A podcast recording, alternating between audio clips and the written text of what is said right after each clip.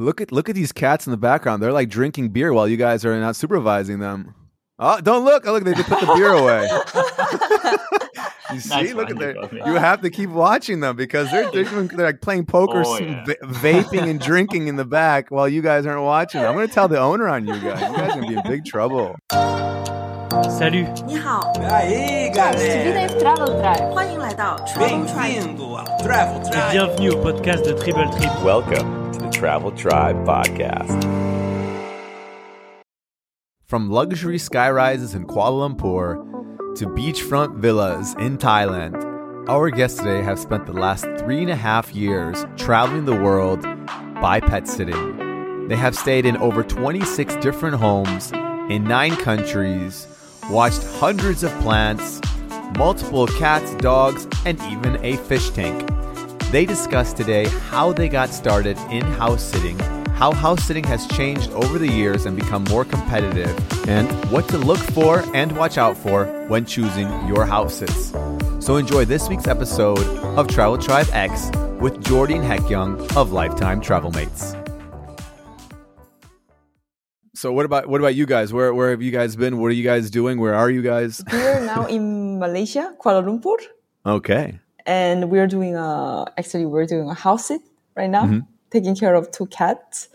We're quite near the Twin Towers. We are near KLCC, the Petronas Twin Towers. Okay. We see them from the other side, and we see the KL Tower from this big, nice balcony we have here. 22nd floor in the middle of the city, near everywhere. Really good place. Yeah, swimming pool, gym, blah, blah, blah. Look at these cats in the background. They're like drinking beer while you guys are not supervising them. Oh, don't look. Oh, look, they put the beer away. You see? Look at that. You have to keep watching them because they're like playing poker, vaping and drinking in the back while you guys aren't watching. I'm going to tell the owner on you guys. You guys are going to be in big trouble. Big trouble. Big trouble. So, is this a luxury stay? Would you say it's like a nicer residential building? Yeah, I would say it's rather luxury. It's quite luxury. There's a lot of expats in this residential complex. Mm-hmm. Yeah, it's more like a luxury site. Yeah, it's not like the kampung, the traditional houses here in the city. That is still nice and they have some charm. Yeah, but lucky for us, many of the house sitting opportunities are from expats, and expats in Southeast Asia tend to live in nice places. Yeah, of course. Well, I wanted to have you guys on here. You guys are actually my first guest on the podcast, which is crazy. And we're on like episode 40 or 45, somewhere like that. So I'm really excited to have you back on here. First time I was a nervous wreck. I remember when I listened to it, I'm like, oh, it's so bad. It's so bad. No, good. But now I wanted to get you guys on here to talk about your experience house sitting, because I think it's you guys are probably experts in this field now with the amount of years that you guys have been house sitting. You guys have house sat all across the world. Every time I check in with you guys are somewhere new, whether it's in the UK or Spain or in Asia. So I wanted to kind of talk about that today. So can you walk me through kind of how you got started in house sitting? Okay. Yeah. Well, first of all, we really love pets, but since we decided to start traveling, we can't carry pets with us, right? So the best way to some people do though. Oh well, yeah, that's true. Some people carry a cat or dog traveler, but we didn't want that. Enough for us. That's very difficult. Yeah. Or a pet rock. You can have a pet rock. Paint some eyes and a smiley. That's my pet. That's good. Jorge. He never gets sick. I don't have to pay extra for him on flights. He's my pet rock. He never disagrees with wherever I want to go to travel to. Best might pet. Get taken in customs though, maybe. Yeah. I didn't think quarantine. About that. He's always got my back when I'm in danger, you know. Okay. So we started traveling when we left South Korea in 2017, and we were doing couch surfing, volunteering here and there, and we discovered this house sitting thing that we never heard before, and we decided to give it a try. Right, there were a few websites, and we went to Well, we registered. We signed up to one of the most popular British one. It's called Trusted House Sitters. Probably you heard about it, right? I've used it as well. So, yeah, we decided to go for it and try, you know, like, let's see if someone accepts us. Because we had zero experience back then. I mean, we had experience with our own pets and friends' pets, but our profile was, like, empty. Yeah, like, right? Like almost zero. So reviews and all. We had to build that from there. Yeah. Right. And what did you guys do in the beginning to kind of build trust if you have no reviews? Well, it allows you to, the website allows you to ask for friends outside the website to get external references. So friends in the past that we took care of their pets, dogs or cats or whatever, we just sent an email. Hey, can you please write a little review, one paragraph, couple of lines about how we took care of your cat's pets. And I think we got like 4 or 5 from friends in Spain, in Korea, basic things. And apart from that, we try to apply some urgent sits where the house owners really need someone like urgent, so they would just want someone that's available, right? So we try to apply for that. We started from there, I guess, to get some reviews from the house owners. And just so I get an idea, what places have you guys been to so far with house sitting? Oh, I prepared a file. I'm not sure if I can share a screen here. No, I didn't prepare it for this. I just had it. Like, I just updated my, house sitting CD. Diaries. You wanna diaries? Exactly. In terms of countries, we don't have that much variety. We've been to just house sitting in 9 countries, starting in Thailand, India, Spain, UK. Ireland, Singapore, Malaysia, South Korea, Switzerland, and I have to update Indonesia. So 10 countries. Yeah. All right, fantastic. And out of those places, how are you guys choosing which locations you want to go to? It's just kind of what you're feeling like. You're like, hey, you know, it would be good to have some bibimbap. Let's go to South Korea. Or, hey, I want to go for a walk in the mountains. Let's go to Switzerland. How are you guys choosing your locations? Wow. I would say by proximity, like what we have nearby first. We start from that. And we also filter a lot by duration of the house sit. Like we're not going to travel thousands of kilometers for a weekend or just 1 week. So we try to apply for long pet sits because we work from home, right? So we try to stay at home with the pets and have some days off to explore whatever city or country that we are. Anything more? Sometimes we have a plan to like fly far, for example, like Spain or Korea. We take that chance to travel the places nearby, to house it like a nearby. For example, when we visited Spain like last year, we had a chance to, we also applied for some seats in Switzerland. So that's how it actually works, if you have some big plans and then we also find some other opportunities near there or something like that.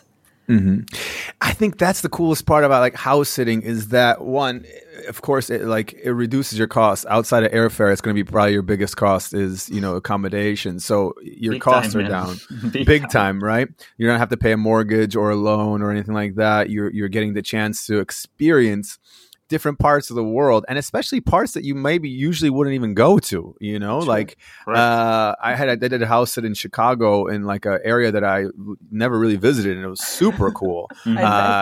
And so it's like, I survived. I'm here. Don't worry. It wasn't a bad part. Everyone's like, oh, I can imagine. Okay. It was a good part, but no, it was a nice area.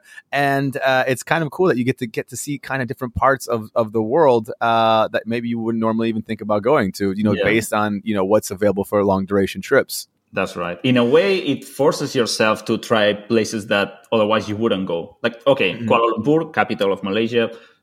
Sooner or later, you visit Kuala Lumpur in Southeast Asia. But our second house sit that was in Goa in India, we didn't plan to go to India at that point, that soon. I think we were in Thailand by then or in Laos, I think. But the listing was for 3 months in Goa. And I barely knew things about India or Goa. But we decided like, come on, let's give it a try. It's 3 months. two cats, nice house, blah, blah, blah, near the beach. Why not? Okay, let's go. We didn't have a plan back then, so yeah, why not? And it turned out one of the best house seats ever. And maybe, you know, maybe you don't know. The owner got so happy with us that she offered 1 year later, the next summer, a 6 months.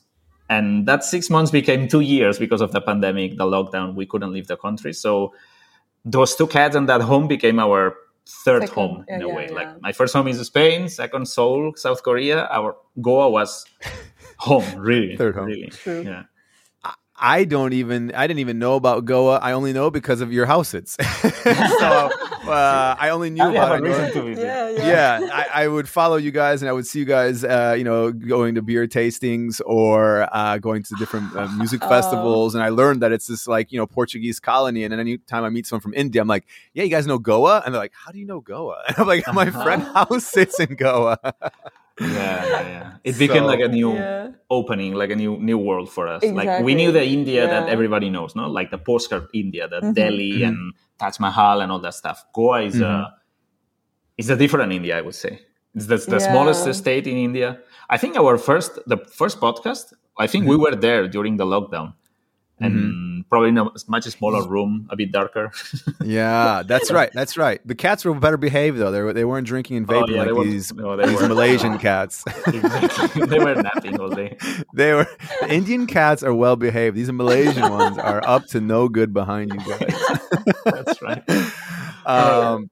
So what I'm kind of curious on what transitioned you from shorter to long distance houses. Did you want to kind of get to a better chance to kind of get to enjoy the culture, or was there any kind of thought process that changed that style of house sitting?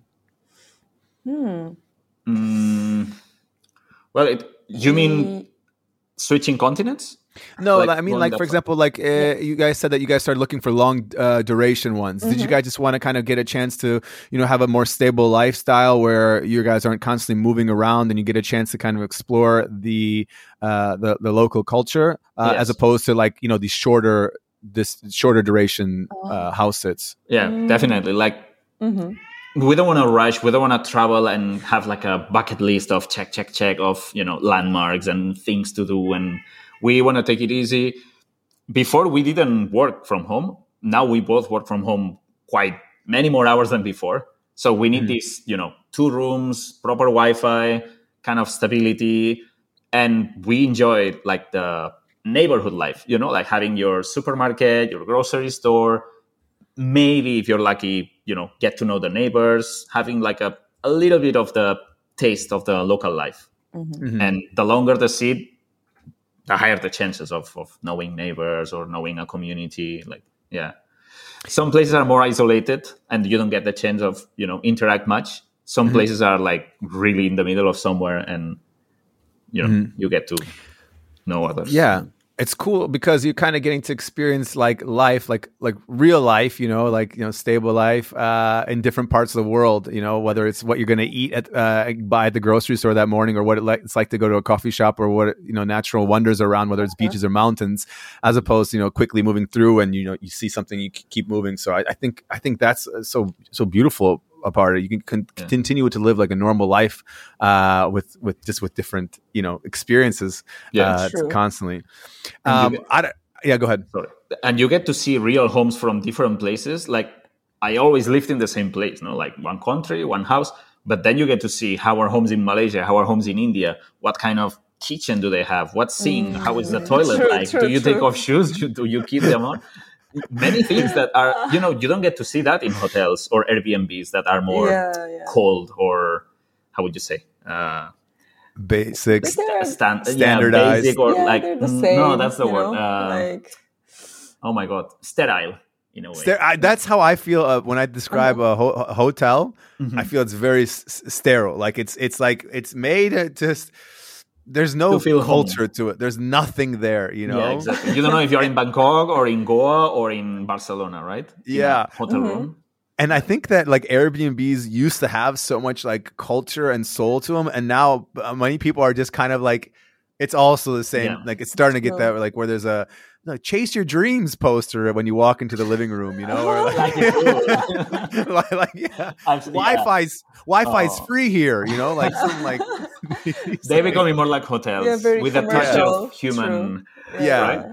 But like, sitting in a home, it's amazing. You get to see, you know, like you open the fridge, there is things in the fridge. Exactly. You know? There are products and you can see them. You can often use them. Life. They ask you to feel free to use this. Don't drink our wines, blah, blah, blah, you know, stuff like that. But you get to see like brands of whatever, soy sauce or what kind of condiments do they use in that place, the real people.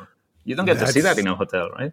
Yeah, that's so true. You get like a peek into someone's life, you know, like how they're living. That's so cool. Was there anything that you guys like that stands out as you found so surprising? You're like, what the? Not like surprising, but I really, really enjoyed staying those houses in England. Like they have this so cute and unique, you know, like this like house architecture or style that like you feel like you were in you're in the middle of the like a movie or like a TV series or something like. Oh yeah, it was so good. Nothing like one a little shocking thing from houses in England was the lack of curtains. Like you're on the ground floor and you're on the living room watching TV and there's no curtains. There's a window and anybody can see you, you know, sitting on the sofa. You can see everything from the street walking. So you can see other houses.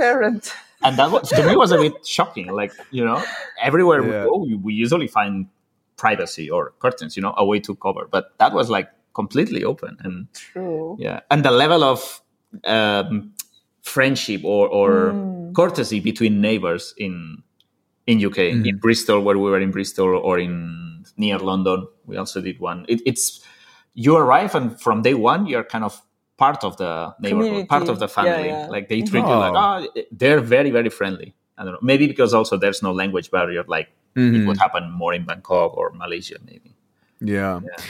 It's funny with this curtains and the transparency. I was at a rooftop visiting my friend in Chicago, and we were in the summertime. And he goes, every day there's a guy that comes out 6:30 naked, just like across because there's another big building, and he makes his dinner after work. Just watch. And I thought he was exaggerating, and like we're just hanging out talking, and I look over, and sure enough, there's this old guy naked as a baby making his dinner, just sitting down and watching Netflix while eating. And I was like, well, that's weird. Every day, no curtain, nothing, just let it all out. So, but out of these places you guys have been to, so mostly kind of European, Asian countries, what were the places that kind of stand out the most, that kind of really kind of took your breath away? Any ones that really, really stand out for you guys? I think Hyekyong has a favorite one. Yeah, we had a chance to do the house sit in Switzerland, and we've been so wanted to go there, but but not in the city. Like, explain where exactly. Like, it was like right in the middle of the, I don't know how to explain, like a mountains and then in the Alps, the river, and it was like a dream house. Really, really nice. If you have you heard of Interlaken? No, I haven't. Interlaken is a region somewhere between Geneva and Zurich. Okay. And it's basically two lakes and a few small villages around, and as you go up the mountains, you find more villages. But like it's like a fairy tale, like super beautiful, super clean, colorful flowers, cows on the fields. It was very nice. The houses are super beautiful. We didn't expect to do this house sit. Like we applied and we got it. I think confirmation on the very same day. Yeah, and we were like, wow, are we really going? Wow. We just applied, you know, just to try, see what happens. And then they said, yeah, come on. And then we went there. It felt like a fairy tale, really. Yeah. Heartbreakingly beautiful. Seriously? Come on, guys. Come join us for the fairy tale. It starts over here. But it was in the middle of the nature, but location-wise, it was also perfect because the train station was just 5 minutes away from the house. Yeah. And we could also visit like different cities in Switzerland, and then...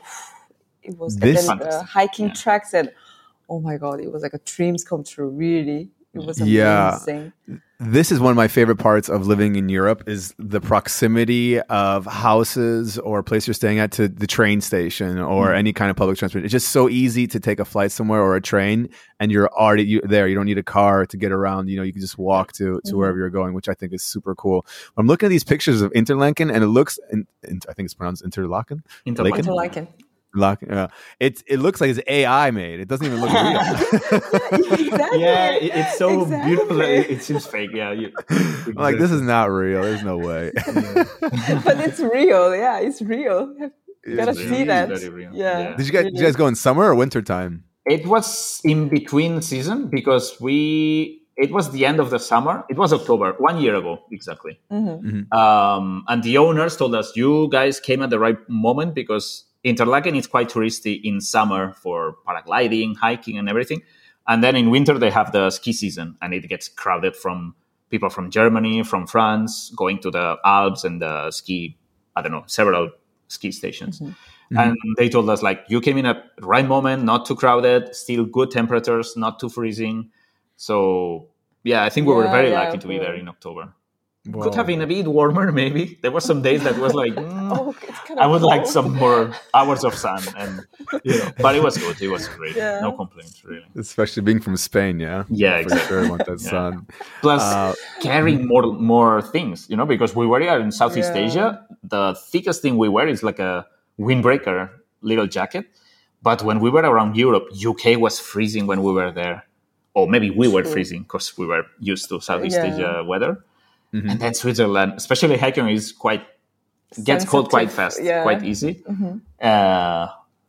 So that was, carrying more things, 2, 3, 4 layers of, shirt, jacket to go out because we are used to going shorts and t-shirts around here and flip-flops, Yeah, of course.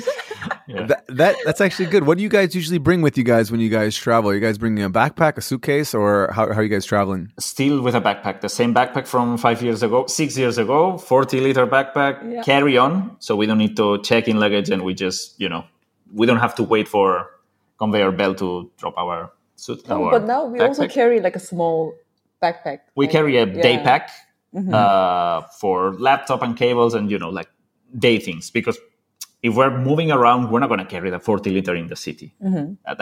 That's too big. So we bought one of those small Decathlon, not sponsored. Yeah. Decathlon backpacks. Not yet.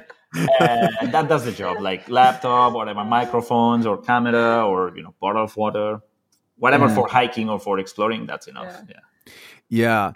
Yeah, how much peace of mind do you get when you just have so little stuff, huh? Yeah. No, it's getting more and more. Like, we started very light. Just one laptop between the two of us. No more electronic devices.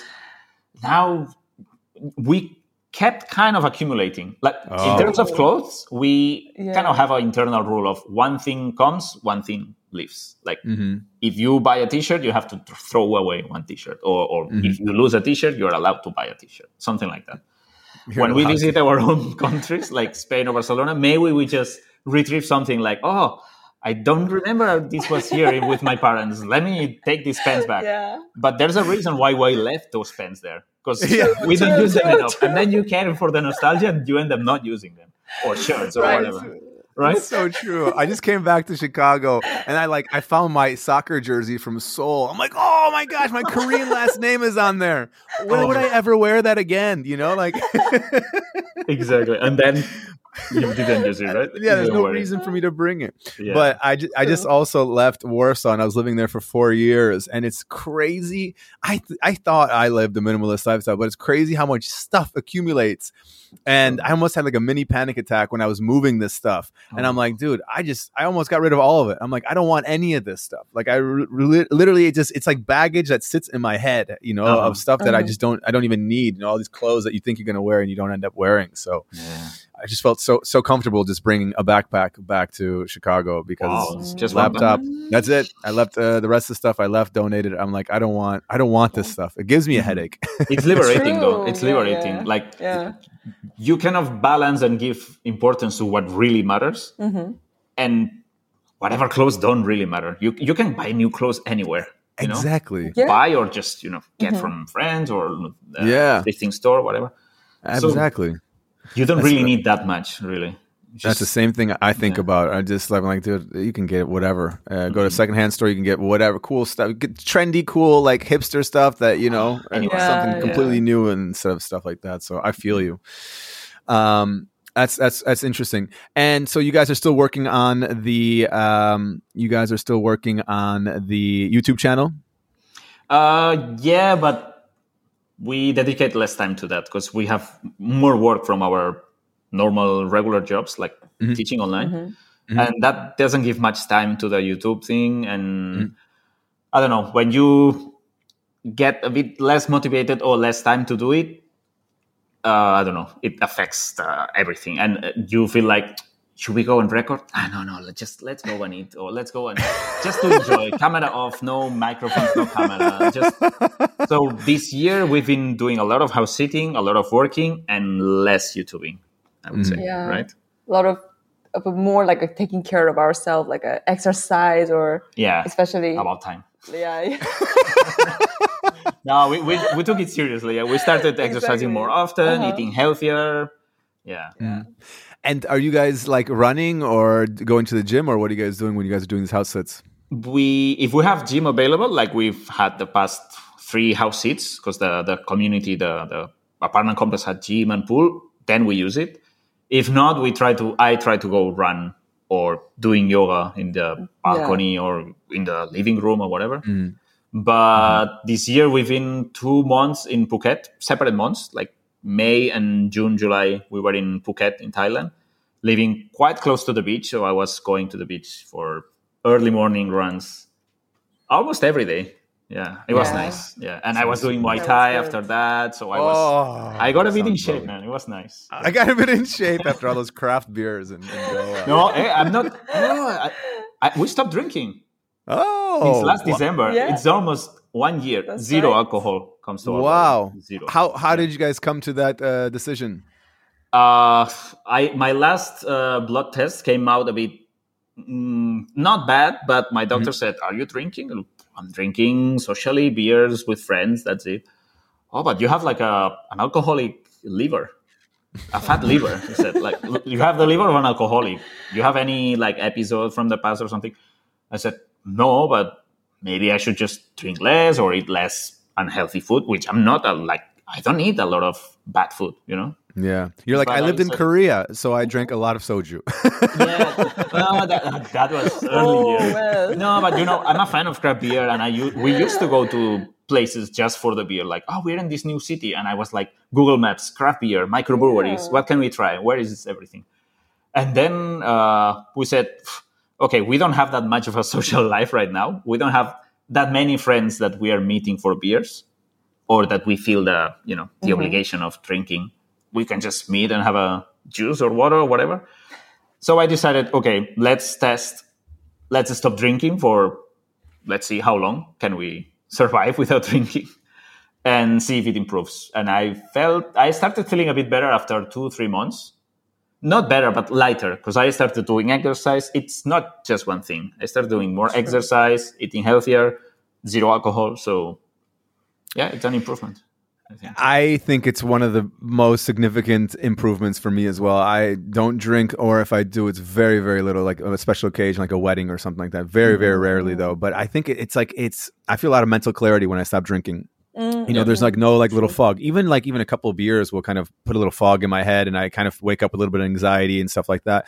But if I think what happens is when you stop drinking and you start, you naturally start exercising. It's like you're always either cycling up or you're cycling down, and it's like you stop drinking, you start exercising, your body starts craving nutrients. It wants healthy food. You want to stretch, you want to feel good. True. It's like you keep cycling up, Right. The opposite is true. You stop exercising, you're laying around, you're watching Netflix, you're scrolling through your phone, you're eating snacks, you're eating trash. And it's just like, it starts cycling down, Totally. And so it's kind of important to always kind of remember that you're never staying the same. You're either going up or you're going down. That's right. So that's in the morning. I always wake up and it's like run or exercise right away, just to start getting those endorphins and feeling good for the rest of the day.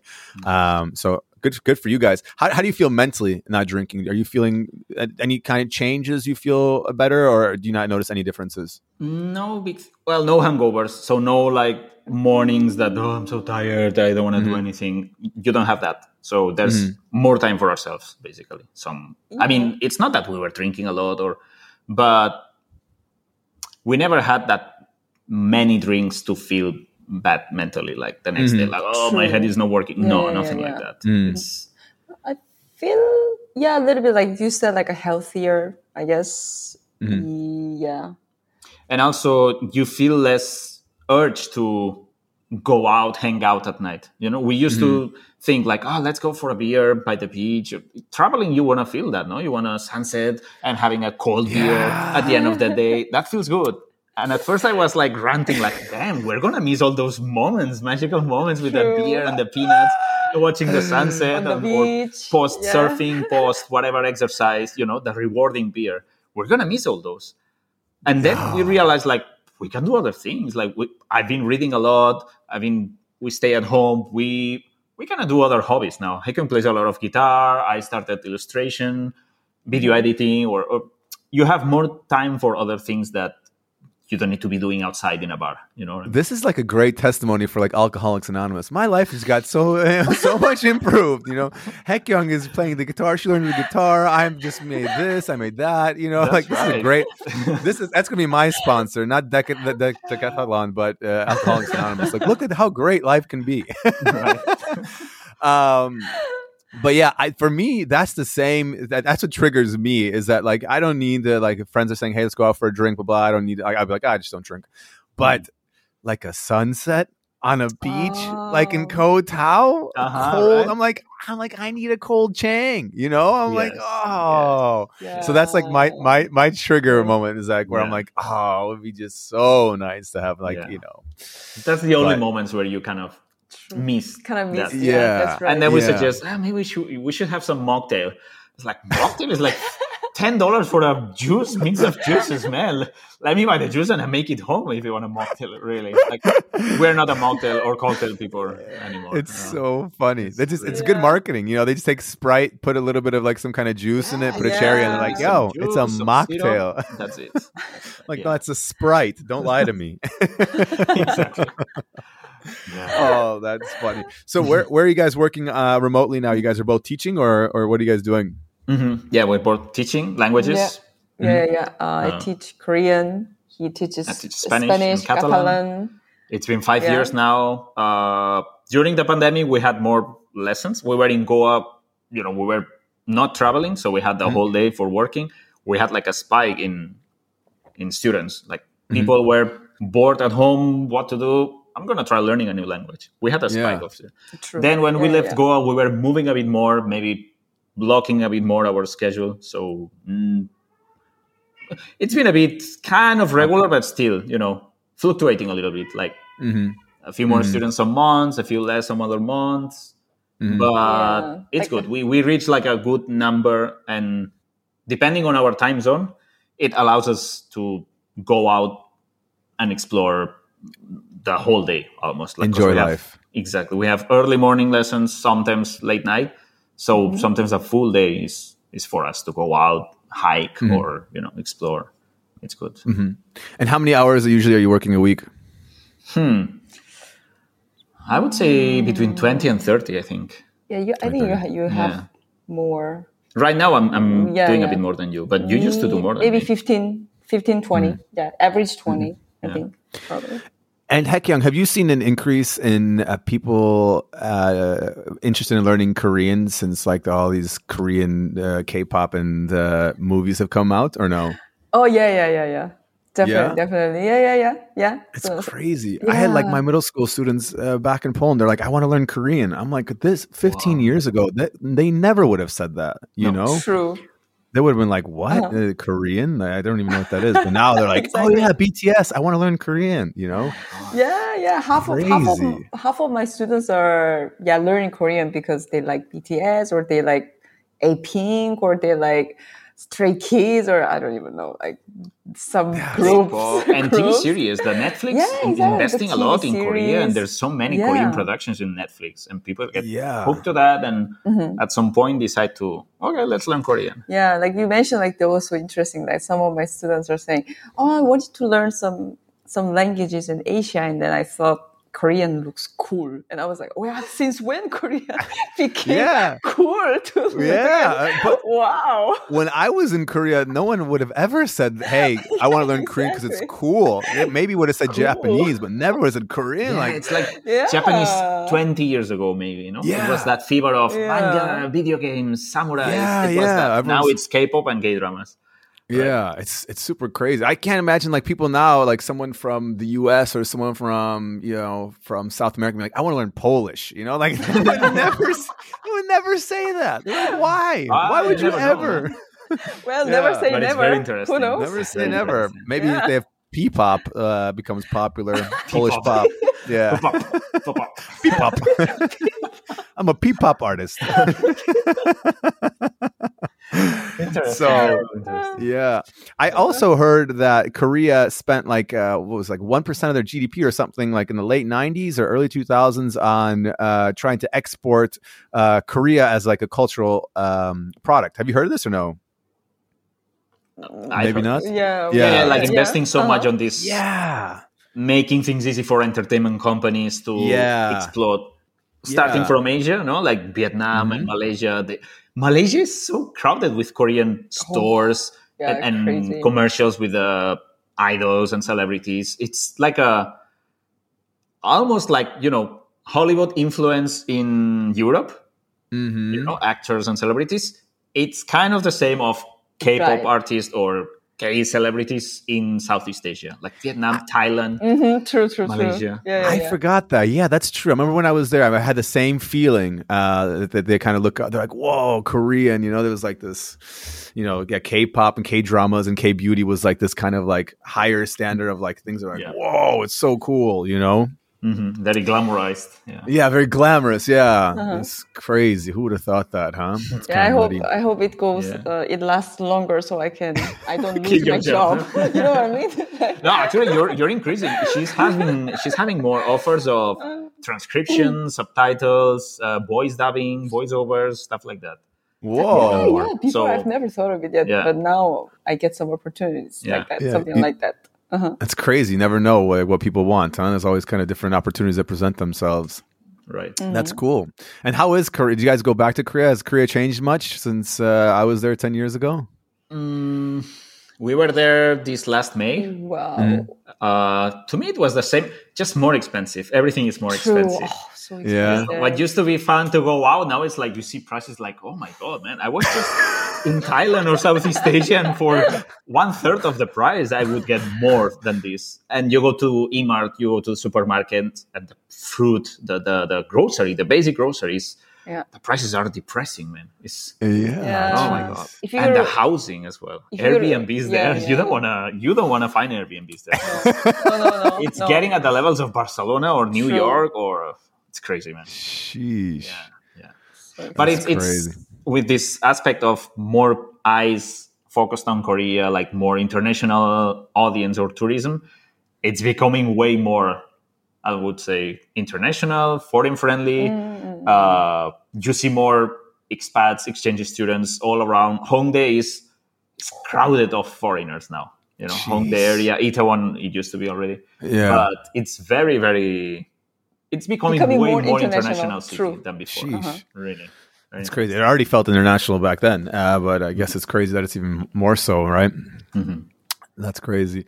So let's kind of bring things back. Speaking of expensive Airbnbs, if people are like looking to do some house sitting, what are some tips that you would recommend for them to kind of increase their likelihood of, you know, getting pet sits or to have a successful house sit? Let's say one tip each. You say something, I say something. I think it's very important that you have a flexible schedule, because the owner would tell you that, okay, this is a starting date and end date, but They might want to see you in advance, like maybe 1 or 2 days in advance to hand over the keys or whatever. So you might want to have some flexible schedule to meet them and to get ready for the seat. Mm-hmm. And also the end date, also the owner, maybe the flight schedule might delayed, and then you might have to stay there maybe a few hours longer or maybe a day longer or something like that. So it's always good for you to have a flexible schedule so the owner can, you know, depend. Use you more. Exactly. Depend on you more. And you more. Let them know that you are flexible. Mm-hmm. Like, oh, we can be there on the 29th, on the 28th, on the 30th, whatever you want, we can be there. I think people appreciate that. Really. And I would say also at first, in order to get experience, apply for... Did you hear the cat? The cat's giving his own tips. It's like, don't let these people give you advice on bed sitting. They're terrible. I would say for especially for people who start, apply for not the ones that you want, you know, the luxury apartment in Singapore or whatever. Apply for the ones that have less applications. You know, less candidates. Even some websites show like low applicants or last minute. Mm-hmm.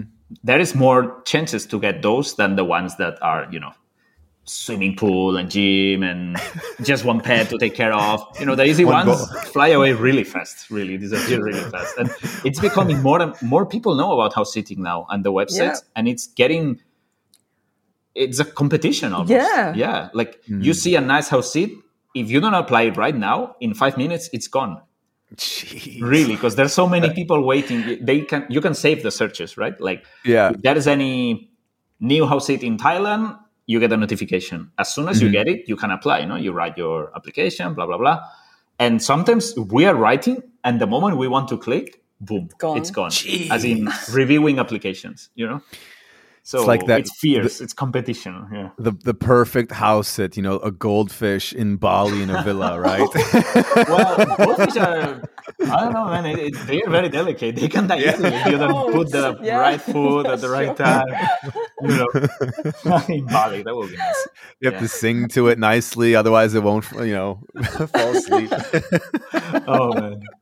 Yeah. Oh, there are some weird ones. We saw some weird, we haven't done any weird one, but you see some farms in Europe, like 7 goats, 2 horses, poultry, you know, stuff like that, that someday, maybe once we are a bit older, I would love to try one of those. Usually they have their own staff taking care of the horses, like farmers. Yeah. But they put it on the listing, and you think, what am I going to do with 7 cows and goats and rabbits and stuff? It's like a farm, man, in the middle of France or Germany, stuff like that. But one day I would like to try. Like now that we have more stability and we're more adventurous in terms of animals. Like we've done dogs and cats and fish and hundreds of plants. Maybe it's time to switch to farming, no? Or reptiles. I wouldn't mind some reptiles as well. Some snakes or chameleons or iguanas. That's crazy. Was it hard to watch a fish? Is there a lot that goes into this or no? No. Okay. I was like nervous. I'm like, maybe people have like very like crazy tank setups where you have to. We took care of one fish tank. The owner was quite strict in the feeding schedules and everything, so I was a bit worried because it was a big fish tank with some special fish, with the, you know, the light and all the temperature and everything. So I was a bit worried, like I could mess up, but everything went well. Like change of water, blah blah blah, all good. And it was nice too. It was a cool thing to see. You know, usually cats and dogs, you pet them and everything, but. It was a small room. It was in UK. A small room with a TV and then the aquarium with the light, and the fish were like kind of fluorescent and really cool fish. Yeah, sounds super cool. It was nice. And have you guys had any bad experiences? Any kind of things to kind of watch out for? We had a few. Remember, Annie? We had a few when since we stayed long in Goa. 2 years or more. 2 years. One of the cats, they were free to go outside. They had outdoor cats. Cat flight, you know? So whenever they want to go out, they roam around, and they come back whenever they want.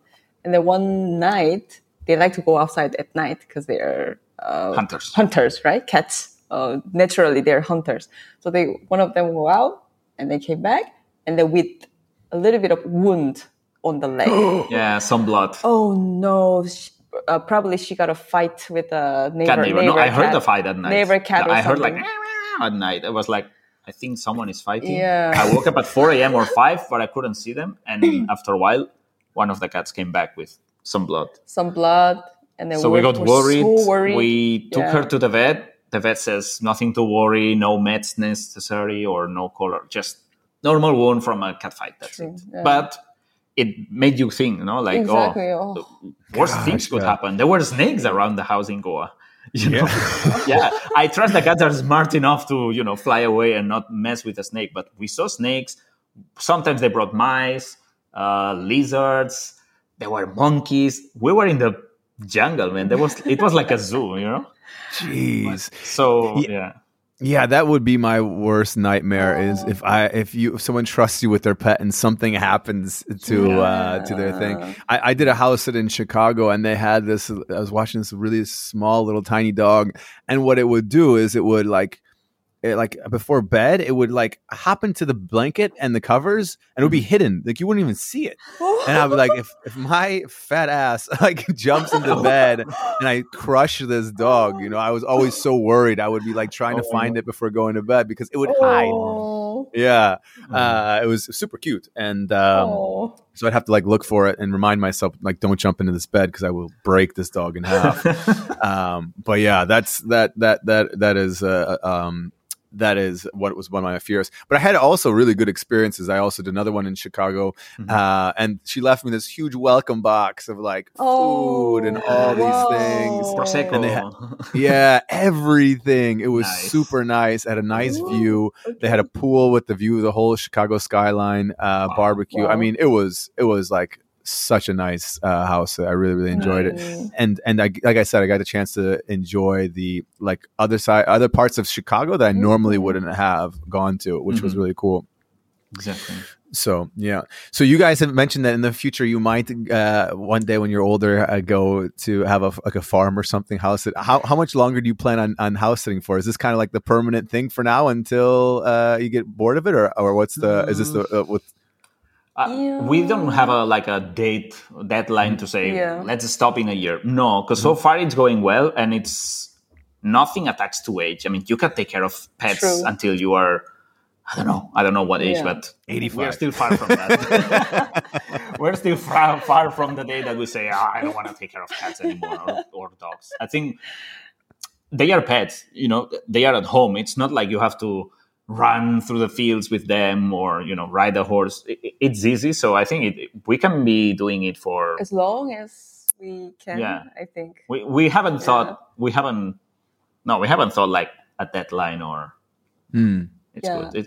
Plus it's nice and it gets you, now maybe we became a bit more comfortable. Like, okay, Southeast Asia, some UK, Europe, there's so many opportunities in UK. So we know that we might always go back there at some point of some year, but we want to try if we have a chance, like other areas. Like we're really looking for one in Japan. Like we really want to house sit in Japan for a while, but not many chances there.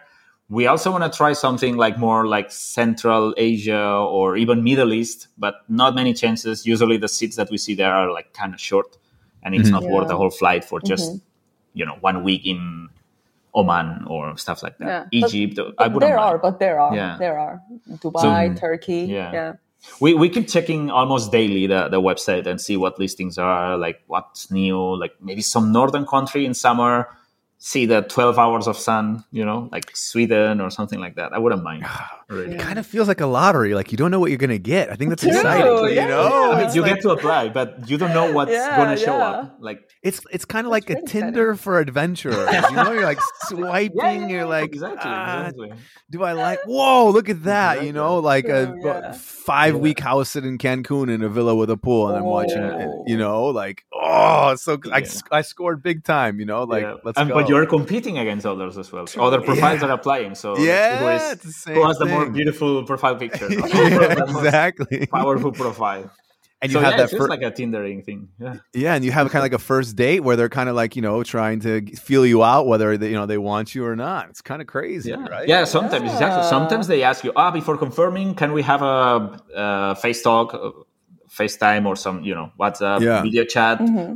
Last time, I think the owner of this house, we were in Jakarta, in Indonesia, when she was about to confirm. She said, "Can we do a WhatsApp video call? I just want to confirm that you are real and humans."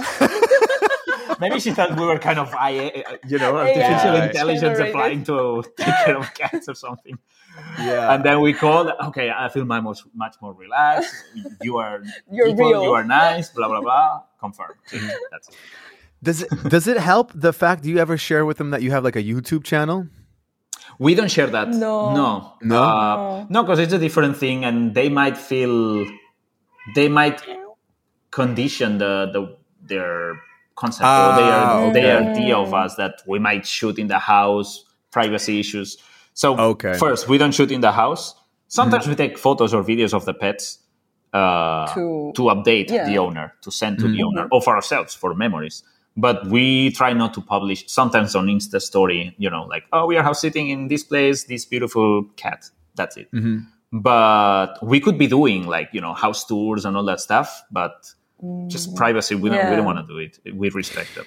Yeah. Yeah, that's actually a good point. I didn't even think about that. I think about, like, for example, like if I'm getting a house sit, or when I used to do Airbnb, I would always I just want them to trust me. So I'm like, hey, I'm a teacher, or hey, I have this. So that they know that I'm just not some some stranger. I always try to build that like trust, Yeah. So if you have a YouTube channel or something, they can like see your stuff. Like, that could work as well. Yeah, maybe. Yeah.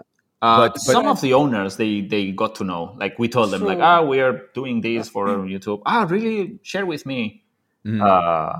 But they never ask, like, are you going to shoot my pets, or can you shoot my pets? It never crossed, the house sitting and YouTube or making videos never crossed. Never crossed. Yeah. No. But you're like, you start doing videos in people's house, like top 10 worst wardrobes, Or like, they're like, hey, why am I on your YouTube channel? Exactly. Messy fridges.